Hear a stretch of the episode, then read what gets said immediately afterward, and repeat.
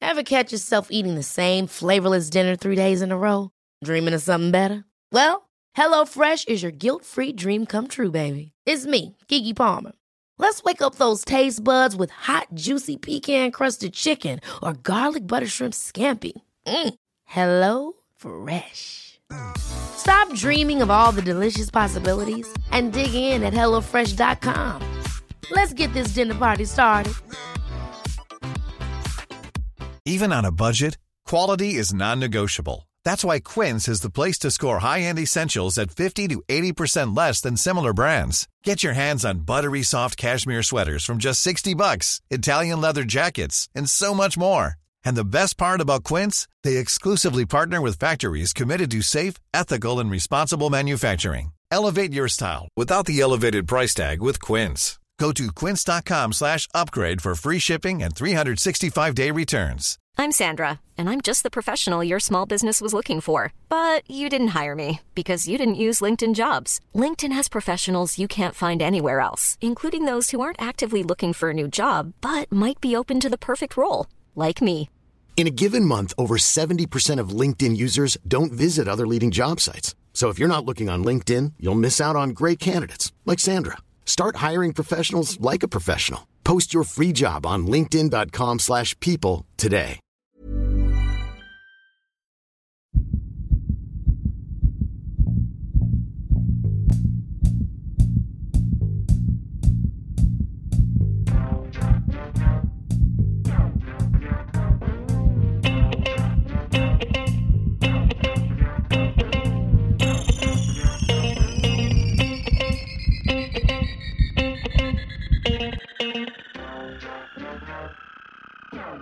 Welcome, everybody, to another episode of Dr. Matt and Dr. Mike's medical podcast.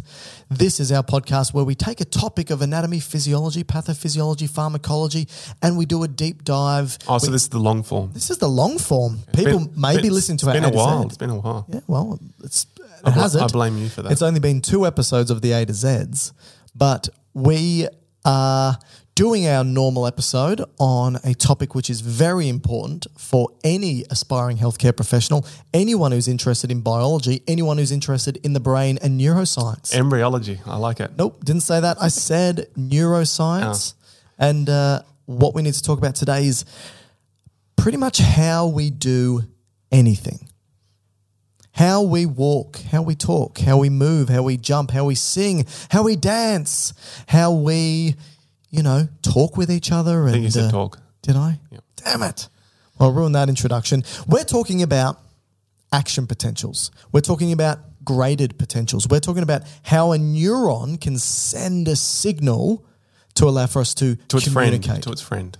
and what is its friend? Its friend could, Could be another neuron. It Yeah. Could, could be a uh, muscle. Yeah. It could be a gland. Yeah. It could be. You've basically covered it. Yeah. Yeah. Okay. So we're going to talk about action potentials. We're going to talk about graded potentials. We're going to talk about everything you need to know. And then at the end, we're actually going to read some listener emails. So I've received a whole bunch. So we're going to read a couple out You know, at the end of this one. we've got two ways of receiving emails now, kind of, right? well, they're all through emails. Via our website, yeah. which is a new feature. Oh, That's yeah. what I meant. Visit our website, drmattandrmike.com.au. And then we have our actual email address, Yeah. which is the GeoBiosciences. Yeah, yeah. So we're kind of getting bombarded with two fronts. Very true. Or you can even just access me on social media and send me a message from there. Send a social media action potential. Yeah. Well, I don't know what that means, but go for it. All right. So let's begin with action potentials. Like I said, we need to begin by talking about something called excitable tissue. So, excitable tissue is a type of tissue in the body, and we know there's a whole bunch of tissue types. We know that generally you can break the tissue types of the body into 4 which is nervous, there for communication, connective, there to bind, wrap, and hold, uh, epithelial, there to create boundaries, and then muscle, which is there for movement. But there's other subcategories of these tissues, and some of them we term excitatory which means this tissue has the capacity to do something. And you very nicely outlined it at the beginning when you spoke about neurons sending signals. That's excitable tissue. What, what's another one that you said? Uh, muscle. Muscle. So that's got the ability to contract. So that's excitable. What else? I s- also said glands. and glands. They've got the abil- ability to be excited and release either chemicals or hormones. Okay. So these Isn't a hormone a chemical? Sure, but a chemical could be an enzyme. Maybe hormones go into the blood, whereas the other one goes into a duct. Yeah, so you could have exocrine, endocrine. Plus, you can have neurotransmitters. Anyway, at the end of the day, all we're talking about is an excitable tissue has the capacity to be excited to do something, and so that means this excitable tissue can be doing nothing, so resting, or it can be doing something, and it's excitable.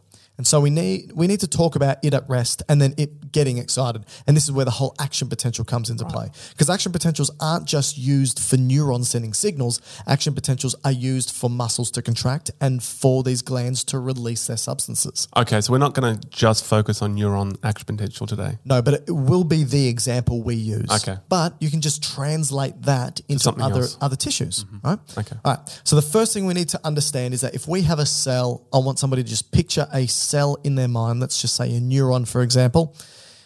The inside of the cell compared to the outside of the cell will be different in regards to its c- basic Concentration of things. yeah, it's different chemicals. Specifically, we need to talk about the ions. So the ions are the charged atoms and elements. So give me an example of a couple of ions. Um, potassium, which is K plus. Yep. Um, sodium, which is Na plus. Chloride. I'll, I'll, I'll give you a negative one. Yeah. Chloride, which is Cl negative. Very good. Um, phosphate, Yes. which is PO4 negative. Yep. PO PO PO43 negative. Okay. Yeah. Um, there's heaps more. There's Do heaps you want more. to keep going? No, I think that's Calcium, enough. Ca Ca2 plus. No, I think uh, just so the listeners remain listening, we'll we'll stop there. But But I think you should also say Go on. um, that there's also proteins within the cell, Mm. and they generally give a negative charge. yes, And so that's going to also play a role in the electrochemical why nature. do proteins have a negative charge? Just as an aside, do you know? Oh, probably the, um, the from the mole- molecular structure of the protein. Yeah. Um, the side groups, I guess. The phosphate backbone Yeah. of the DNA. Oh, okay. Yeah. So, because proteins are made up of amino acids, which Yeah. are made up of DNA, and they've got a phosphate backbone, and that's all negatively charged. Right. So proteins have a negative charge, and like you said, they're mostly. Inside But can they the- change depending on the, the pH environment? So they're, they're Absolutely. losing things. It's called the PKA, my friend, and we can do an episode on that, but not today. All right. So the point is that you've got cells, and inside and outside the cells, you've got these ions and proteins of various charges. And they're actually distributed differently from inside to outside. So outside the cell, you're going to find most of your sodium ions, so Na plus. Inside the cell, you're going to find most of your potassium ions, which is K plus. Now, you also have other ones, but we're just going to stick with these two at the moment because they're the two most important when Are it you going comes to give to me any kind of numbers here or just Nope. keep going? All It's right. going to keep going. I mean, I can if you want. So, for example, outside. So, if I were to take your blood right now Yeah. and Which measure, is the- extracellular yes, and measure the concentration of sodium. of sodium, it'll be what 142 millimolar, Yep. right? And if I were to measure your potassium, around about four to five Yep. millimolar, Three to, three to five, yeah. three to five. So, what that tells you is the potassium's really low outside the cell because a lot of it is locked and away there's a lot, inside of, the a cell. lot of sodium. But if you were somehow able to get access to the intracellular, so within the cell fluid, then you would find the opposite, right? yeah, High Those- amounts of potassium, which is almost the same as sodium outside the cell. Yeah. And uh, Vice reverse. versa. Yeah. exactly. So most sodium out, most potassium in. So, like, both both positive Cells are potassium bags. That's what I call them. Yeah, floating in a sea of salt because actual for outside there's sodium and chloride that it's floating in. Okay, so we've set that up. Now here's the thing. Anytime, so this is biology 101, right? I assume anyone who's listening to this has probably done their very early stages of biology and they know that when you've got a high concentration of a chemical from one side of a membrane to another or just in an area, it Just do an area. It diffuses from its a high gradient. concentration area to its low concentration area. And the way I explain it to students is that if you've climbed the ladder to go to the top of a slide, you're at a high area. Because Oh. of gravity. Well, yeah, in a way, you're at a high area, you've got a high concentration Oh, okay, of stuff, okay, I can see what right? you're doing here. And so, A good vantage point. yep. And if you hop on the slide, gravity takes you down. So it's what nature wants to do. So in biology, bio it's just a biological law. If you've got a high concentration of sodium in one area, it's going to diffuse to areas where there's a low concentration of sodium. Same thing happens with potassium, any other chemical. So by that, what do you think the sodium that is predominantly sitting outside the cell wants to do? Just uh, outside or in respect to In respect to cell? the whole situation. Oh, I- it, it just wants to move around uh, and equalize itself out. Yeah, and because there's a low concentration of sodium inside the cell, Okay, so you- you're talking about a cell now. Yeah. So you're. uh, To, In- I said in the context of what we're talking uh, oh, okay, about. all right. So, but then you we're adding a, another level of complexity here, Which which, we'll get is to. the membrane. It Yes. doesn't operate just like. Um, but we'll get there. What yeah. does the sodium want to do? It just wants to go into the cell because it's that's less concentrated in there. And what about the potassium, where there's a high concentration in the cell? It just wants to leave. That's right. But it can't, though, which is what you were going to say. Yeah, yeah. Why? Well, the membrane that wraps around the cell is a selective filter. Mm. So it's semi permeable, which means it decides what things can cross it and what things can't. And there's two things. If it's large or charged, doesn't go through, right? Yeah. Now, is sodium potassium's not large? But it is charged. Exactly. So they can't freely diffuse down their concentration gradients. But luckily for us, there's channels embedded in these membranes, and there's a sodium specific channel and a potassium specific channel. But here's the thing the sodium specific channel doors are shut, they're closed. So sodium cannot go down its concentration gradient. So sodium stays outside the cell at the moment. Potassium, however, which I said's high concentration inside the cell, its channels, the doors slightly creaked open. And so potassium Leaky. tends to leak out. And that's what it's called, right? A leaky potassium channel. So if potassium leaks out, what's it sort of uh, carrying with it? Uh, a charge Which charge? plus. Yeah. So slowly over time, the outside of the cell, just the outside, becomes slightly positive compared to the inside. Okay. Now, every single excitable cell of our body, and you could argue that probably every single cell in our body has another s- channel associated with it, and it's actually called a pump. And this pump pumps sodium and potassium back and forth across the membrane. What's this pump called? I think you said it. Sodium potassium pump. That's right. Mm. That, that requires energy because it's a pump. So you might also throw in ATPase, which means it's an enzyme That's right. that uses ATP to drive it. Yeah. So it throws three sodium out of the cell and two potassium into the cell. Okay. And that's what actually generates that sodium outside and that potassium inside. So it's constantly doing that its thing, right? Regenerating or rejuvenating or reorganizing the inside and outside of the cell so that there's mostly sodium outside, mostly potassium inside. And so this is very energy dependent. Yeah. And so cells that do a lot of this pumping would require a lot of glucose and a lot of oxygen. This is the this is the main reason why we need to eat food. Yeah. Because And- and the so- energy goes towards these pumps. And so this is probably parts of the body that really have a lot of pumps, like your central nervous system, Mm. your kidneys, um, need a lot of blood. Exactly. And then once you run out of blood, this tissue dies quickly. Yeah. So because you need that ATP, that energy. So it's throwing three positive sodium out and two positive potassium in, which means what where's the net positive charge here? Um, out. That's right. So take that in conjunction with the leaky potassium channels, which is throwing positive potassium out, and you've now generated a Can the charge. potassium can the potassium go backwards through the leaky channel? No. It's only one directional. Yes, because it's always going down its concentration gradient. Yeah, but isn't there also a gradient of electrochemical? So Yes. it's But all- all that can't does- suck it back in because it's kind of pulling a positive back to a negative. So we'll get there because what we end up. So if you think about this, the sodium potassium pump throws the sodium out, throws the potassium in. It creates a chemical gradient. Mm. Yeah, The leaky potassium channel leaks outside, so that's it's that's following its just its concentration its gradient. concentration gradient. And now we've got a chemic, uh, uh, an electrical, gradient. so a voltage difference. That's right. So what happens is it's s- slightly positive outside compared to inside the membrane. Now that means that the negative inside wants to pull positive things back in and wants to repel positive things from going out, right? You're going to hit a point of equilibrium where the positive potassium that leaks out will only leak out to a degree in comparison to the sodium potassium pump throwing things back in. Okay. And this equilibrium is both an electrical equilibrium and a chemical equilibrium. And we call it the electrical chemical gradient. Okay. That's been established. And it's actually called now the resting membrane potential. Right.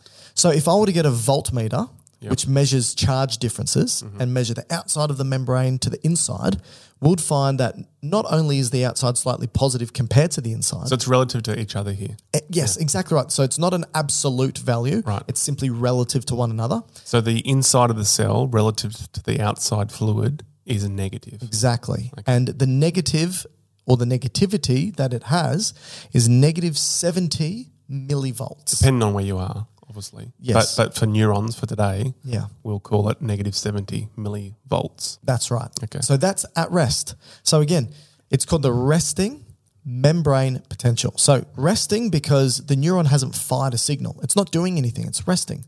Membrane because it's the charge difference across the membrane.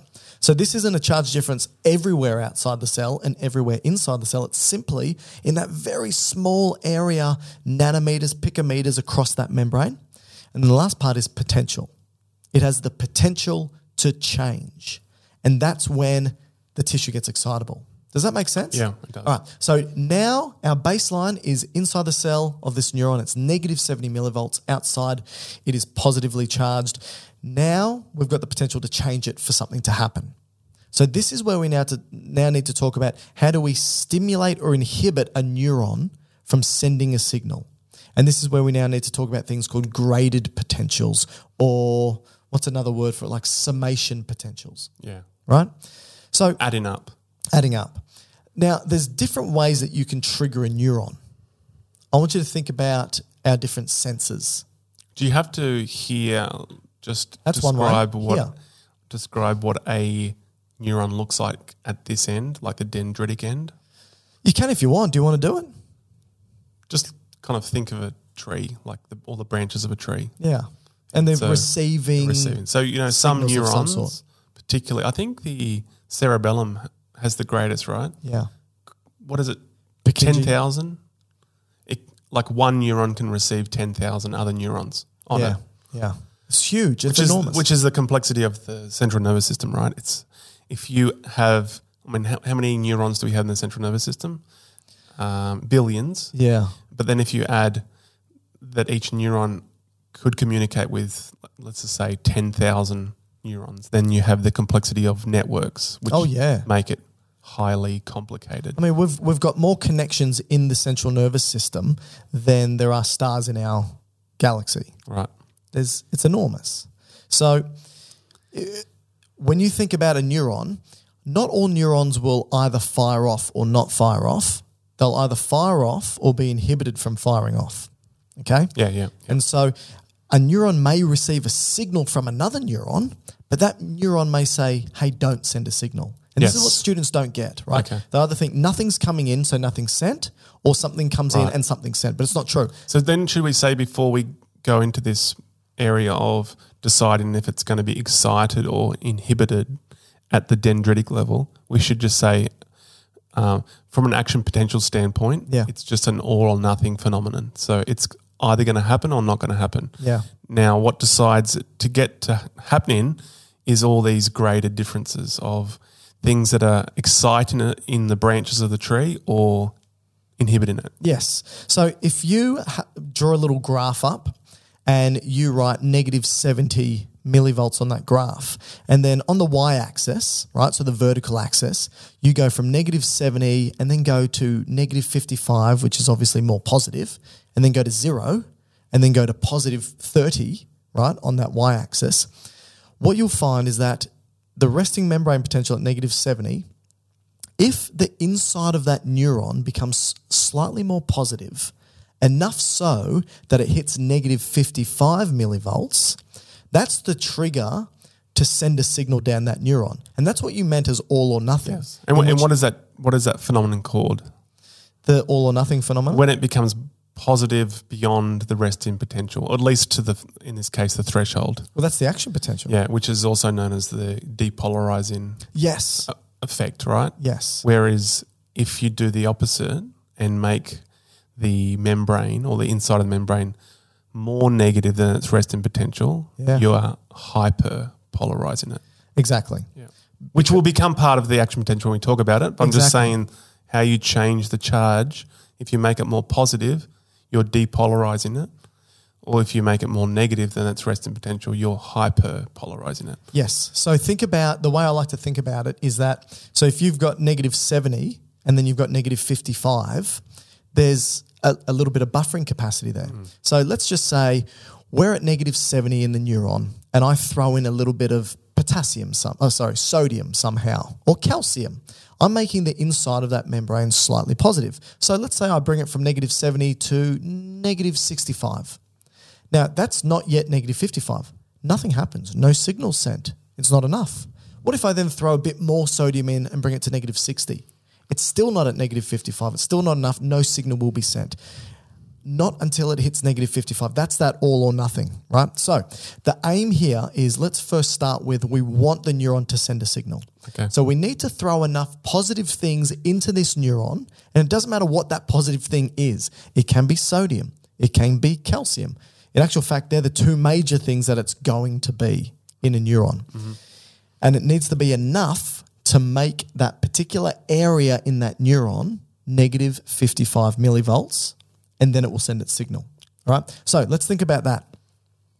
It, we want to send a signal. Okay. Now, there's different neurons in the body, as we know. Uh, we might have a first order neuron that receives light from our eyes, the optic nerve. We might have an auditory neuron that receives auditory signals. We might have taste, for example. We might have mechanical, uh, chemical, thermal, a whole bunch Noxious. noxious. So there's different types of neurons waiting to receive these different signals. Signals, yeah. And so if it is one of these first order neurons, So this this is sensory.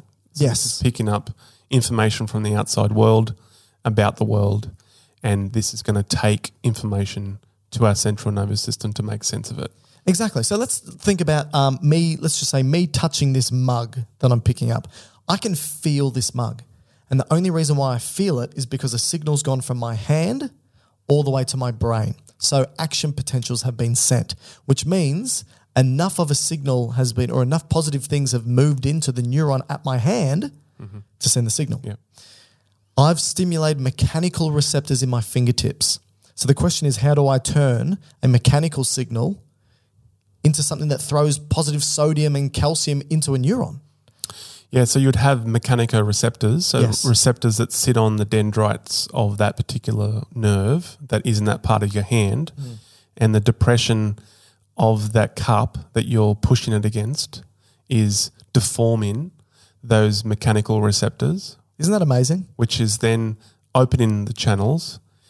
And so the deformation of these receptors, mechanical receptors, is now causing the rushing in of these ions, probably sodium, into the dendrites of those n- neurons that are um, respective to that part of your hand. Yeah. And then they will get to the point where they will put enough sodium in that it com- comes up to threshold, and then that will elicit signal. an action potential. Don't you think? I love that. Hmm. I, I think that is just amazing that simply you're, when you mechanically stimulate a neuron, you're just distorting, physically squeezing and moving and distorting the receptor so that it just opens. Let's yeah. That's amazing. I came, acro- I came across something the other day that I found amazing. You know how when we have smooth muscle, Yeah. um, when you uh, stretch it, it responds by contracting. right. You know, you know Reflexively. Reflexively. So Yeah. you know, like say a blood vessel, if you put uh, too much blood down at one point, Ah, it yeah. reflexively contracts. Yeah. And the reason for that is you stretch on the membrane of the, the smooth muscle, you stretch and open calcium channels, Right. which then causes calcium to come in. And And, that, action depol- potential. and that depolarizes the muscle, which causes a contract. And that's why you get the reflexive contraction. Amazing. so, similar principle, but just in a, Similar. in a different way. So you can take this principle about mechanical. So what actually what receptors do is they transduce. So we've just So, transduced. cha- changing one form to another. Yeah, a So in mechanical this case, to a chemical. And that's what they all do. So uh, visual, light, we transduce light into chemical. So a light input to the optic nerve will open up sodium or calcium channels, right? Mm. And they rush in down their concentration gradient, stimulate an action potential. Same thing happens for a chemical signal. So if acid burns my hand, the reason why I feel that is because the acid, the chemical actually opens up channels in my hand to send that signal. And same happens with thermal and temperature and so forth, right? So this is one way of stimulating an action potential is simply by opening up these channels through light, touch, chemical, whatever it may be. But the neuron might be a second or third order neuron which only speaks to another neuron. So sometimes an action potential needs to be propagated after a neuron speaks to it. And this is when neurotransmitters Neurotransmitters. are involved. And so there's going to be neurotransmitters that stimulate sodium channels to open, so sodium rushes in, or calcium channels to open, so calcium can rush in. All right, so let's do, do an example. Yeah. Let's do between first and second order, but let's do it in a pain neuron Sure. or an, or, or a nociceptive. re- Yeah, Uh, that's a neuron. more accurate. Okay, so say. let's say you've, with your same hand that you use for the cup, Yep. let's say in this case, um, It's hot. And super- stick my it's, finger in. boi- it's boiling. Right, which is Okay. how you made it earlier for me. Yeah. So, slight digression here, but I, I think it's important. Yeah. Um, you'll have heat receptors on your hand, but they only go to a certain point. So they go Yes. Mm. up to like 60 degrees, and then I, I- that could be slightly wrong, but let's just say ballpark 60.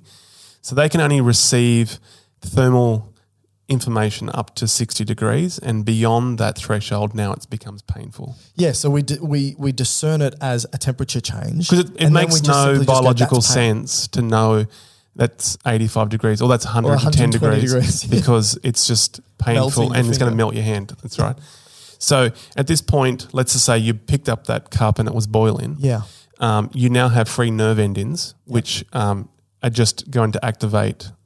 It's not really a pain receptor. It's just going to activate the Nociceptor. nerves Nociceptor. because because it's um, it's inducing a noxious stimulus. Yes. And so that first order neuron fires action potentials, goes right to the end, and at the end of that neuron, at this point, we'll, we'll explain it a bit later, but it just releases a neurotransmitter, Yeah. which then um, communicates with the second order via a neurotransmitter. In this in this case, it's going to be excitatory because it wants to tell the next one to send a potential. That's right. Because you need to tell your brain to move your hand away Yeah.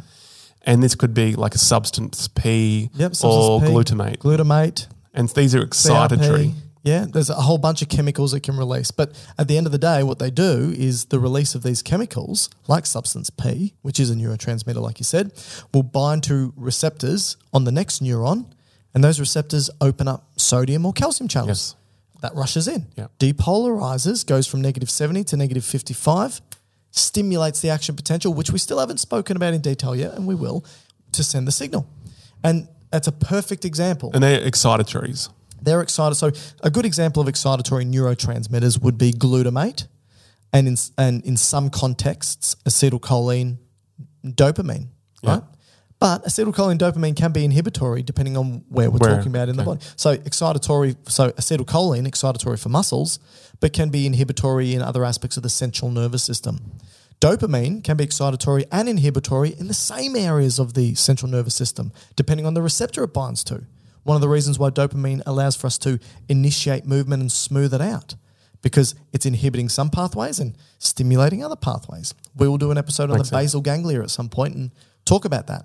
So, this is the stimulation. Now, I want you to think about this, Maddie let's just say that uh, something, let's use the mechanical receptors, right? I pick up this mug.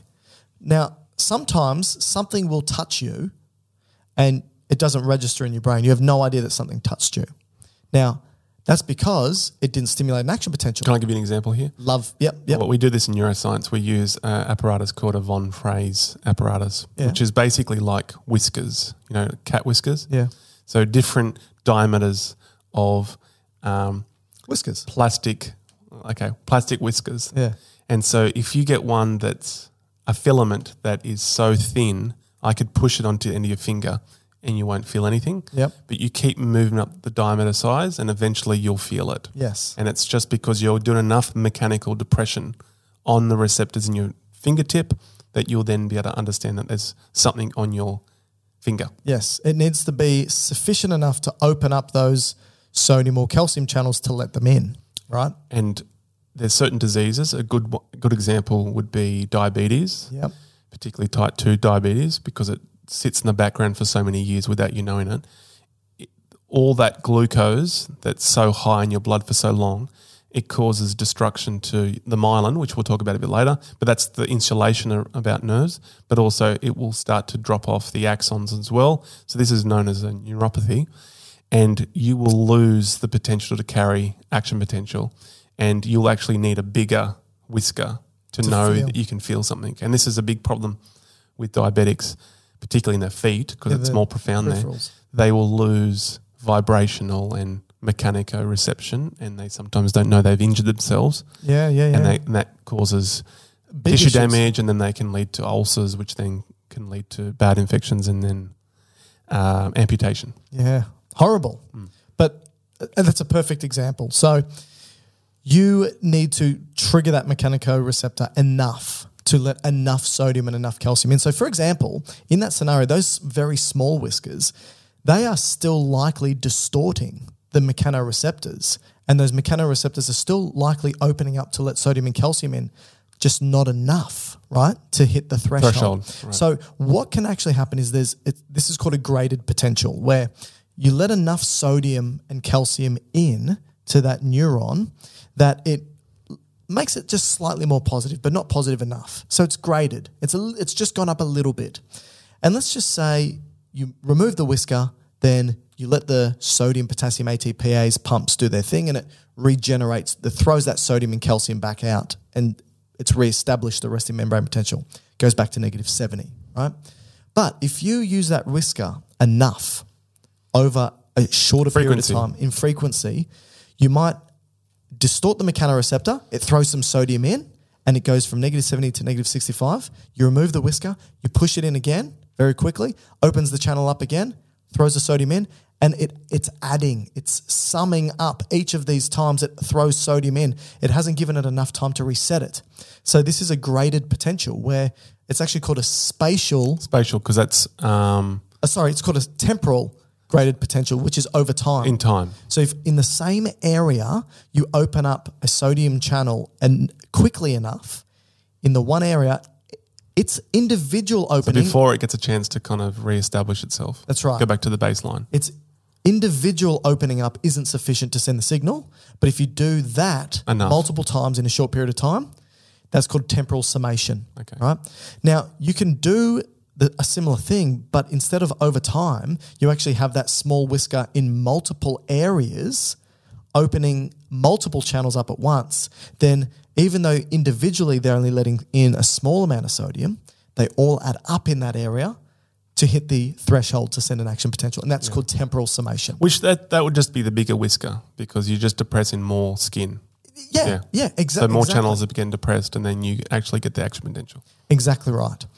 So that's called spatial summation. So you've got temporal over time, spatial over a distance, right? And then while you while you're there, while we're talking about this, this is where you then bring in um, situations where you've injured tissue and you have inflammation, and so now you have wi- within the area uh, a change in the chemical environment, and so this is what we call the the neurons have become sensitized, so they're more excited, but not necessarily firing at threshold. But all you might need to do Is you've changed is- the resting membrane potential. Right. So you've got them instead of negative 70, now it's sitting, let's say, negative 60. Yeah.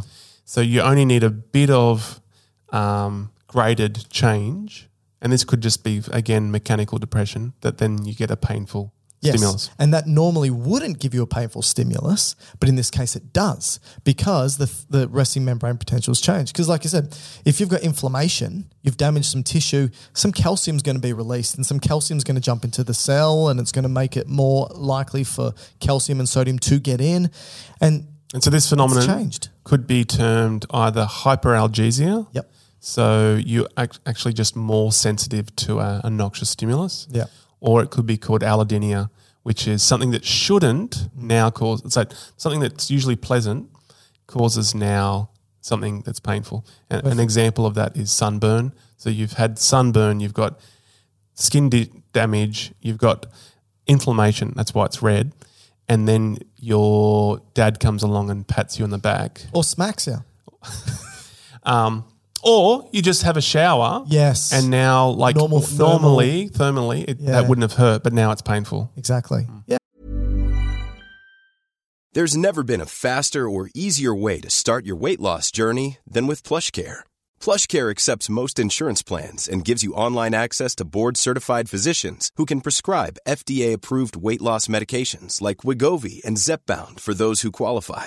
Take charge of your health and speak with a board-certified physician about a weight loss plan that's right for you. Get started today at plushcare.com slash weight loss. That's plushcare.com slash weight loss. plushcare.com slash weight loss. Ever catch yourself eating the same flavorless dinner three days in a row?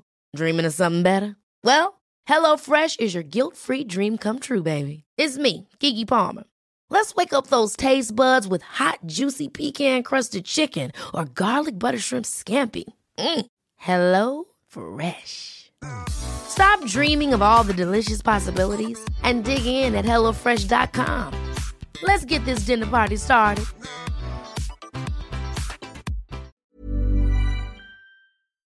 Perfect. I think that's a great example. Another one. Can I give you one more? Yeah, of course, And yeah, this yeah. is an interesting one that I find. Have you ever experienced either you've just cleaned your teeth, Yeah. or you've had like a ment- menthos or chewing gum with menthol in it? Yeah, yeah, yeah. And then you drink w- water, and it's the cold Spicy. becomes painful. Yeah. Have you had that before? Yeah, of course. So the menthol tricks the neuron to think it's a cold stimulus. Yeah. So it's a chemical, but it actually your cold receptors see it as something cold. Mm. Okay. And so they're sensitized, and then you get a drink of water, which is cold, and now it becomes painful. Yeah. And that, Amazing. That's that's an example. Or you can do in the other way and and use capsaicin, which is chili, and it's heat that activates the trip receptors, which is the heat receptors, and then you could bring heat into it, Yeah, and then drinking that, like a warm glass and of then that's like, painful. coffee or something. And yeah, e- exactly right. So all of these processes are simply just about how much sodium and calcium has been thrown into the neuron, right? Yeah. So that's it. Now here's the thing is that if we talk go back to a neuron talking to another neuron, sometimes the neuron doesn't want to excite it, right? So sometimes that neuron says, hey, don't send a signal. So instead of the neuron releasing something like glutamate and glutamate binding to glutamate receptors, and that opens a sodium or calcium channel to go in to stimulate an action potential, the question then is how does it inhibit a neuron from sending a signal? So it will do whatever it can to make that next neuron become more negative, not more positive. So to make it positive, you throw positive things in. So then the question could be well, what we could do is we could throw negative things in. like And- chloride. like chloride because chloride is high in concentration outside the cell. So if you open a chloride receptor, or sorry, chloride channel, chloride's going to go into the cell and make it more negative. And that's like what you said earlier called hyperpolarization. And it makes it less likely to send a signal. Yeah. The other thing you could do is open potassium channels to throw more potassium out. Remember, that's Yeah. got a positive charge, so it makes it more negative inside. Yep. Same thing. So at the end of the day, you want to stimulate a neuron to send a signal, throw sodium or calcium in. If you want to inhibit a neuron from sending a signal, throw chloride in or throw potassium out. And so- and sometimes the drugs- That, Matty, is how most nervous system drugs work. Okay. It's, for instance, pain medication. So when we spoke about those two uh, neurons earlier with the painful thing from the cup, um, opioids would work at the spinal cord level. As one example, I know they work higher up, but at the spinal cord level to stop that communication, either through glutamate or substance P, Yeah. um, to prevent the, them speaking to each other, and that diminishes that painful stimuli. Yeah, that's right. That's right. And other drugs work by throwing more chloride in or throwing more potassium out or whatever it may be. So uh, yeah, so the, the negative one, chloride. A good one is the GABA receptor one. Yes. and that would be like a benzodiazepine, and that you know would have an, would be used for pain certain Absolutely, pain, but yeah. also um, to stop too many action potentials in mo- motor neurons, so movement neurons. Yeah. And that could be in cases where people have seizures or epilepsy, and you want to stop that hyperexcitability of neurons, and you put essentially throw more cl- chloride into the neurons. Yes, perfect. So I think we've covered graded potentials and a way a neuron can excite or inhibit. So let's now talk more specifically about how an action potential actually works, because all we've spoken about is you can how you can trigger one, Yeah. but not what it actually comprises of. So let's set the scene. You've got a neuron and it's going to have a very long axon. So this is the highway that all signals need to travel down. And at the end of the day, all the signal is is sodium moving down the neuron in or the the, ac- the axon Axon. in a domino like fashion. So think about that neuron with its long axon, and all the way down the axon, you've got sodium channels, all the way down. You've also got potassium channels all the way down the axon. You've also got sodium, potassium, ATPase pumps all the way down the axon. Now, all neuronal signals will begin, or all action potentials will be triggered down one end of that neuron uh, around the soma area, the body, where the dendrites come into the body of the neuron, right? So the hillock, hillock, The axon hillock, which is sort of The hill, between the little soma hill. and the axon. start of the axon. Yeah. So let's now say we've done something, we've spoken about all the examples, that's now opened a bunch of calcium and sodium channels, and a bunch of sodium and calcium have rushed into one part of that neuron. So it's rushed in at that axon hillock area. It's now become positive, more positive, I should say. It's gone from negative 70 to now negative 55. Now, the negative 55 is a key, right? It's a key that opens up a gate. And that gate is a gate for sodium channels specifically. So, what I'm saying is that negative 55 is a charge, it's a voltage. Yep. So, this sodium channel is a voltage gated sodium channel. So far, the only channels we've opened up have been those that can be mechanically transduced, thermally ma- transduced, whatever, or neurotransmitter stimulated. So, like ligand or Lig- ligand, ligand based, gated, right? yeah, yeah. Ligand gated. But now we're talking about voltage gated. So, we need a, a specific charge to open up the rest of these channels. So, enough positive sodium of uh, enough s- positive sodium and calcium have gone into this one area. And that charge of negative 55 unlocks the very first voltage gated sodium channel.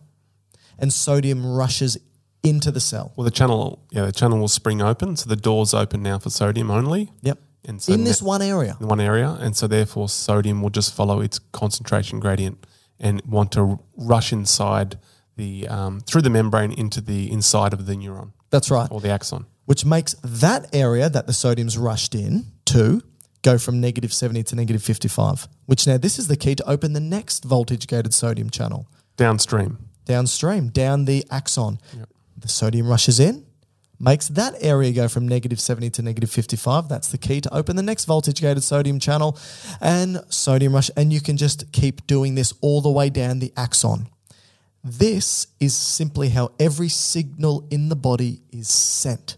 Eh, Well, every, sig- si- every single nervous signal is sent. Right. Does that make sense? It does. So if you think about that graph we spoke about earlier, going from negative 70 to negative 55, right? And then we've got zero millivolts and then we've got positive 30. If we keep the voltmeter in here and continue to monitor what's going on with the charge, once it hits negative 55 and the sodium channels have opened up, so much sodium goes in that it becomes so positive inside the neuron that it spikes all the way up to positive 30 millivolts. So at the end of the day, the inside of a neuron has gone from negative 70 to positive 30. Now think about it, it's gone from negative to positive. Now, the beginning, the inside was negative, the outside was positive. And the term for that is polarized. Now, if, if your like political views are polarized or what it, it means it's different from one to another. So a neuron is polarized, negative inside, positive outside. So when you turn the inside from negative to positive by throwing all this positive sodium in, you're depolarizing it. And that's what you said earlier, Yeah, yeah. going to a more positive state. Now, once it hits positive 30, this is another key. And in actual fact, it's a key that closes something and opens something. This positive 30 key closes the so- voltage gated sodium channels and opens the. Potassium. I thought it actually happened earlier. I thought it was about zero where you start to get the switch over, but it's just slow and it just keeps going. To be specific, the, v- the sodium channels will close earlier, Yeah. but the potassium channels should open at around about positive 30. Okay. Now, obviously, it's going to be plus or minus a certain voltage, but it's around about positive 30. So this key opens up voltage gated potassium channels now. Yep. So no more sodium's going in. And in actual fact, most of the sodium is now inside the neuron, Okay. right? When, when it was previously outside the neuron. Yep. But the signal's been sent. So I've now felt that mug in my hand, or I've now felt the boiling coffee you've made me Right. but the sodium's in and the cell is fully depolarized. But potassium channels are now open.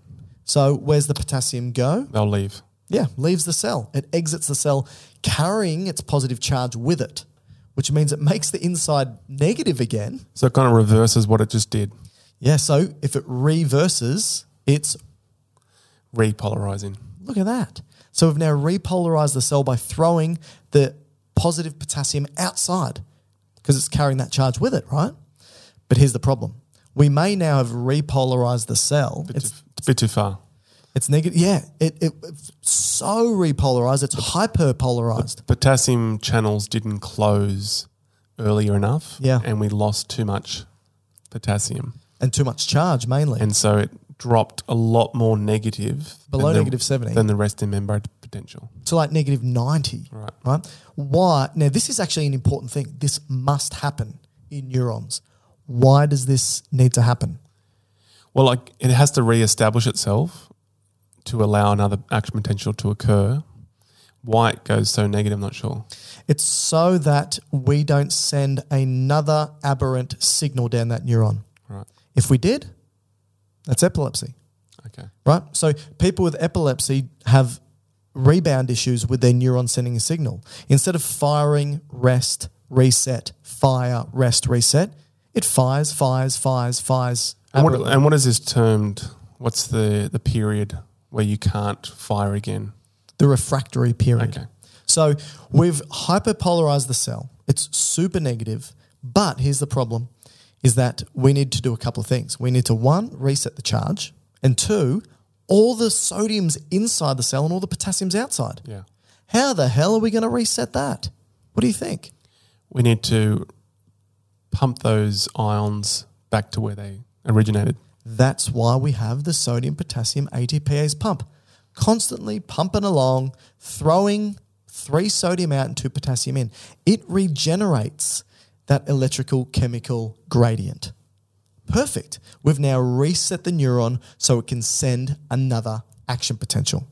Isn't that beautiful? It is. So that is how that entire process works from start to finish, really. Now, if this action potential, so this is the action potential of a neuron. At the end of it, the signal, it might, at the end of this neuron, this action potential might trigger the release of a neurotransmitter.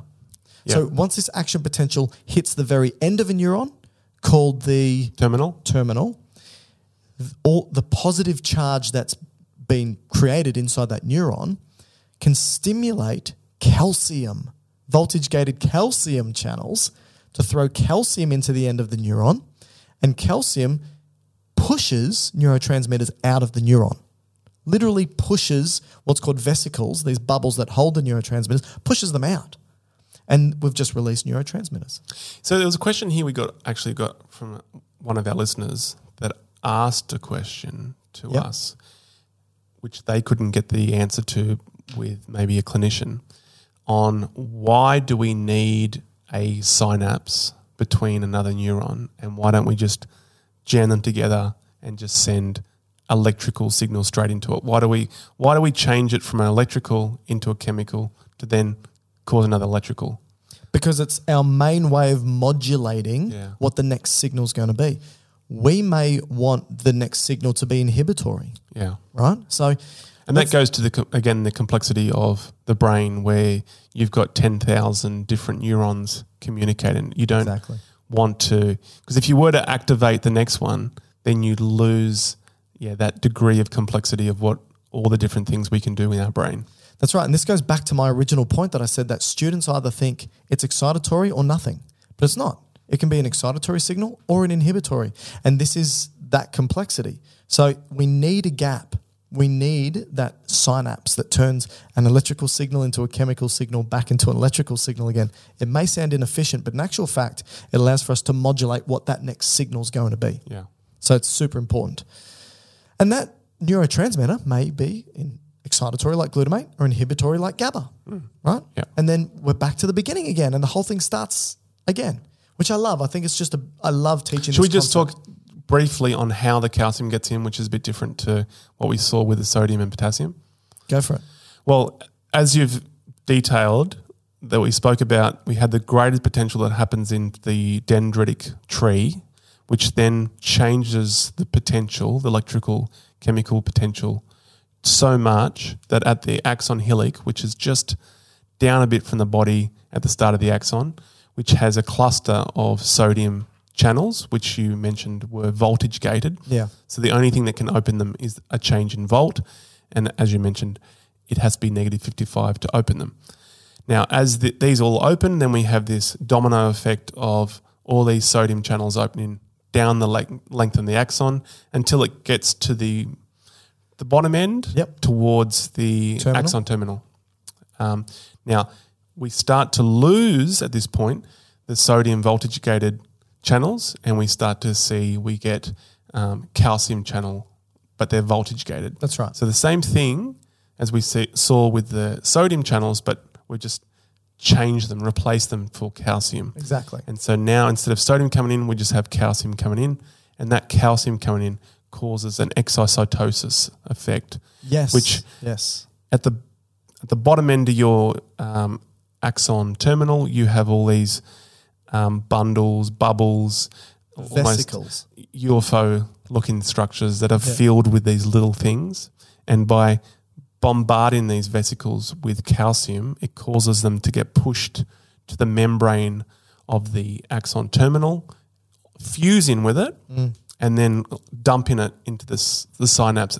And that's the neurotransmitters in the bundles. Yeah, because these vesicles that the neurotransmitters are in in the axon terminal are basically like little cells, right? They got little m- membranes that are s- very similar to the cell membrane. That's why it can merge with the cell membrane. It's very fatty Yeah. um, or lipid, Like. lipophilic layers, uh, and then releases them out into the synapse, and they through diffusion diffuse down their concentration gradients and go and bind to the receptors of the next neuron or bind to the receptors of a muscle or bind to the receptors of a gland, Right. right? And it can either stimulate them to contract, that's what a muscle will do, or stimulate the gland to release its chemicals, and by do by sending an action potential, by triggering one, or inhibit it. Beautiful. Yeah. Just to add a couple points here. Absolutely. With, with the neuron, um, in most cases, you won't have a neuron that's just sitting on its own. No. They will be clustered together in a nerve.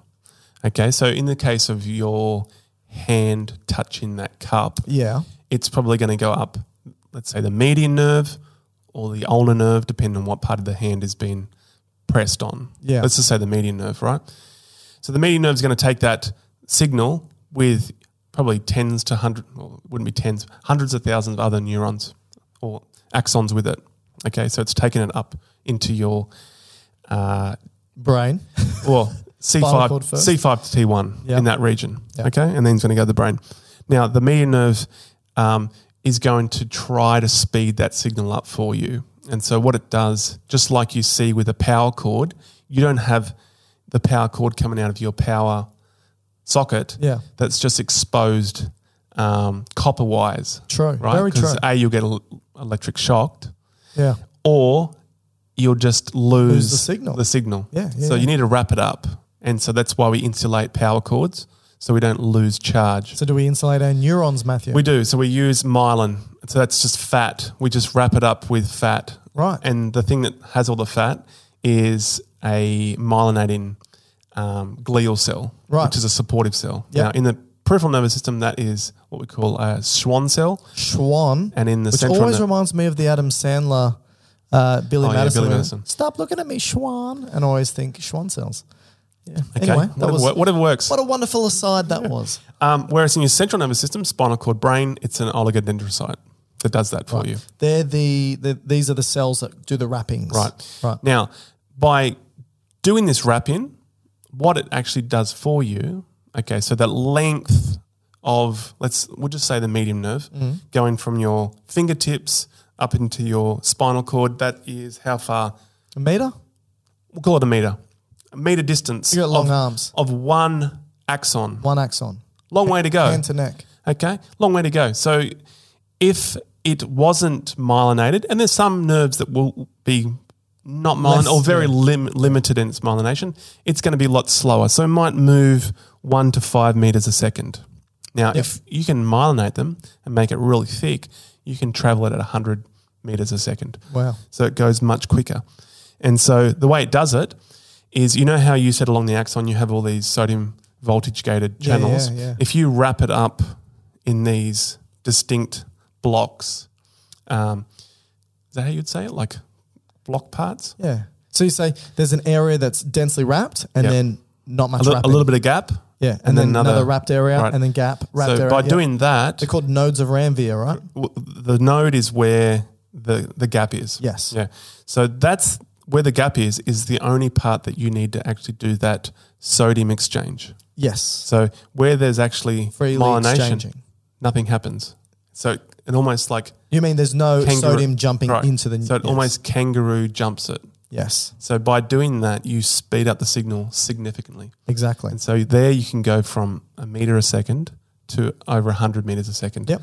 And so that's why, and a- a good example of this, and I say this to my students if you're gotten up in the middle of the night, you need to go to the toilet, it's dark, you can't see where you're going, you walk along and then you smack your foot Yeah. against the um, bed Yep. leg. Done that multiple times. Yeah. Now, the first thing you feel is you've kicked your foot. Absolutely. So you. He- Mechanical depression, vibration. Yep. You know, oh, I've kicked my foot. this will Not- hurt. This will not- hurt in not about painful, a fraction of a second. But you know you've done it. Yeah. And then the pain comes That's right. because the pain's traveling much slower. Because it's not as well myelinated. Then that's right. So, and that's a good example of They're the dull two signals C fibers. going. Yeah, absolutely, absolutely. I think that's a great. I think that's a great example. The, And the so- slow C fibers of the long of the, the pain that sort of aches is because it's poorly myelinated. Yeah. And so that's when we have certain diseases that are demyelinating of injuries. Um, MS. MS is central nervous system, but you can have So that's some multiple sclerosis. right. But you could have some peripheral nerve ones. Yep. And diabetes is an example Yeah. where you lose the myelin, and then you for, therefore you lose lose action potentials. Yeah. Yep. Yep. Yeah. Absolutely. How so, Oh, good. So that's um, and just to add one more point to it, by changing Sure. the size of the diameter as well Of of the axon, will Yeah. speed it up. So the real fast highways are the ones with the most myelination and the biggest diameter of axon, right. and the smallest ones usually have the least. So Myelin. sciatic nerve would be a quick one. That's well, a the, the pretty sciatic quick nerve's nerve. got everything in it. right. So the sciatic will have pain. So within that big Oh, spinal, the big uh, bundle. sciatic nerve, Yeah. which is the size of your thumb, if you were to cut it and look at it in cross section, You'd see sensory motor, Yep. n- nociceptive, autonomic. and so depending on those will de- determine how quick they can run. So Very cool. certain signals you need to go really quick. Let's say like vibration, but also proprioception. But then Yes. you want ones that go a bit slower, like pain, nociception. temperature, Yeah. and th- it's all We've got to be based on. careful when we say pain because pain, Okay. pain is the perception, nociception, Nociception. is the signal. Yeah, yeah. Cool. That's greater potential. Did we do action everything? potential. I think we did. Um, uh, people will tell us if we don't. But Matt, what I want to do now is read some listener emails. And yes, Oh. this is an applause for That we got. That we them got. We got or emails us. Yeah. that people actually. Yeah, we actually get heaps of emails. Uh, we've just been very lazy or forgetful to read them. So, do you want me to read one first? Yep. Okay, this is from Jolene. So, Jolene says, Hi, I love your podcast and I've listened to tons of episodes from you guys. Thanks for providing it. So far, I've gotten top marks in my courses in the US. Firstly, congratulations, Jolene. I usually listen to it uh, at the gym or while driving around, and I often rope my family into listening to it. That's so cool. Honestly, I've listened to a lot of podcasts, but yours is my absolute favorite. Now, here's the question Do you plan on covering spermatogenesis? Sp- Sorry? The ba ba ba. Do you plan on covering spermatogenesis, The generation of sperm, oogenesis, the generation of eggs. gastrulation, Um, yeah, it's like the and fetal Okay, development? fine. as well as the female reproductive system. I'd love to hear these topics covered in your podcast. Thank you for the great content. Looking forward to hearing more from you. Thank you, Jolene. The Jolene, you had me at spermatogenesis. yes. this is all embryology, which is wonderful news for me. You got Matt very excited, uh, which is uh, a- annoying. So thank you, Joe. Uh, yes, we're going to do spermatogenesis. We're going to do oogenesis. We're going to do gastrulation. We're going to do fetal development. And we haven't yet done female reproductive system. We have done male, but not female. Have we? Yeah. We're, we're fools. We haven't done That's it yet. terrible. I know. So, yes, we will. Thank you, Joe, for that email. Matt, do you have an email you'd like to read Yeah, out? I got one from Louise. Yep. So Louise um, sent this on behalf of the podcast that was the Santa special. Oh, yes. So Did everyone enjoy the Santa special? um, That was fun. Louise is an uh, AMP professor Okay. at a community college in Canada. All right, so we we did something wrong. we actually did. Uh, she does. Well, she starts um, positively Awesome. and says sh- she does refer her students to our resources. well, Oh, that's very kind. Thank okay, you. but she did say she did cringe at our Santa special because um, we mixed up hyperkalemia with hypercalcemia. Hypercalcemia. That would have been me because I spoke about the milk. yeah, So look, that is a uh, I- silly mistake. I um, take full blame for that. Yeah, yeah. Um, uh, that is a silly mistake, and there is no uh, way around that apart from our bad. We apologize. Luckily, it's not an episode that people are going to take to heart and uh, you know make some pretty bad errors from. So that's good. But we really Can I appreciate say that something with feedback. both hypercalcemia and hyperkalemia, Yes. which goes back to what the action potential? Yeah. yeah. So hypercal, sorry, Which one? hyperkalemia, which is high amounts of potassium. Yes. Okay. Um, why is that bad? Why is this a dangerous thing? Well, if you've got high amounts of potassium, that's sitting outside the cell. So it means the potassium that's inside the neuron doesn't want to leak out. So it remains very positive in the neuron and it makes it easier to fire off. Very good. Exactly. So it brings it closer to the threshold, makes the neurons more excitable, easier to stimulate, and this can be a big problem, particularly with heart. I mean, nerves as well, but particularly heart. And this is one method that um, they used, well, I think they still use to actually for um, lethal injections Oh, yeah, yeah, yeah. to stop the heart. Yeah, yeah. Too much potassium. Yep. Uh, hypercalcemia, similarly, too much calcium would make the excitable tissues More excitable. Um, yeah. But this is not because nothing's coming out. It's because more calcium's going in, down its concentration gradient, making it more positive inside. But still, same effect. Yeah. Similar effect.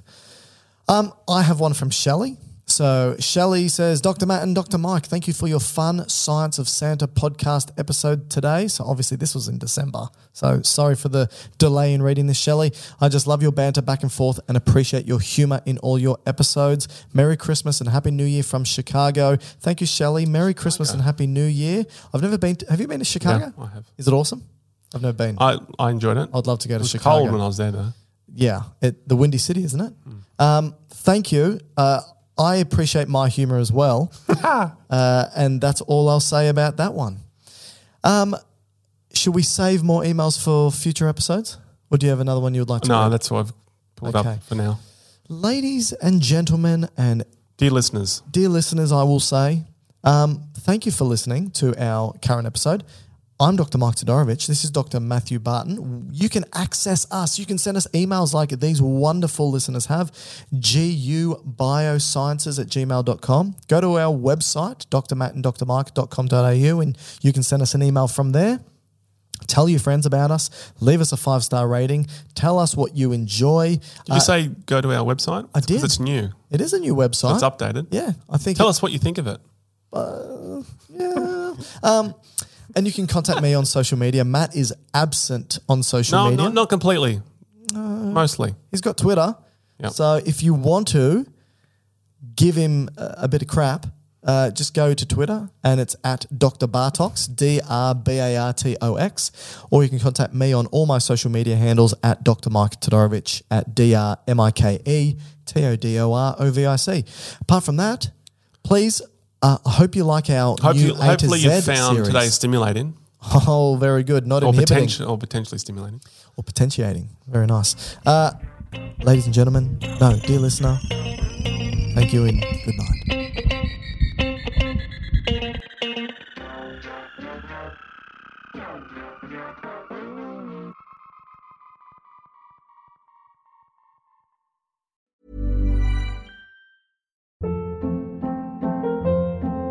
Hold up. What was that? Boring. No flavor. That was as bad as those leftovers you ate all week. Kiki Palmer here, and it's time to say hello to something fresh and guilt-free. Hello Fresh. Jazz up dinner with pecan-crusted chicken or garlic butter shrimp scampi. Now that's music to my mouth. Hello Fresh. Let's get this dinner party started. Discover all the delicious possibilities at hellofresh.com.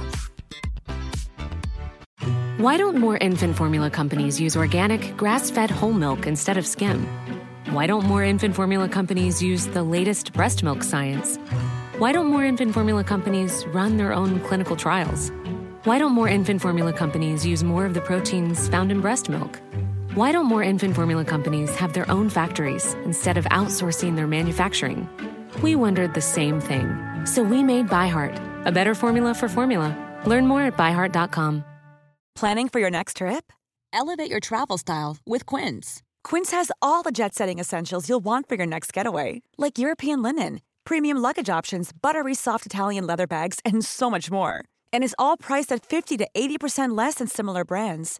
Plus, Quince only works with factories that use safe and ethical manufacturing practices. Pack your bags with high-quality essentials you'll be wearing for vacations to come with Quince. Go to quince.com/pack for free shipping and 365-day returns.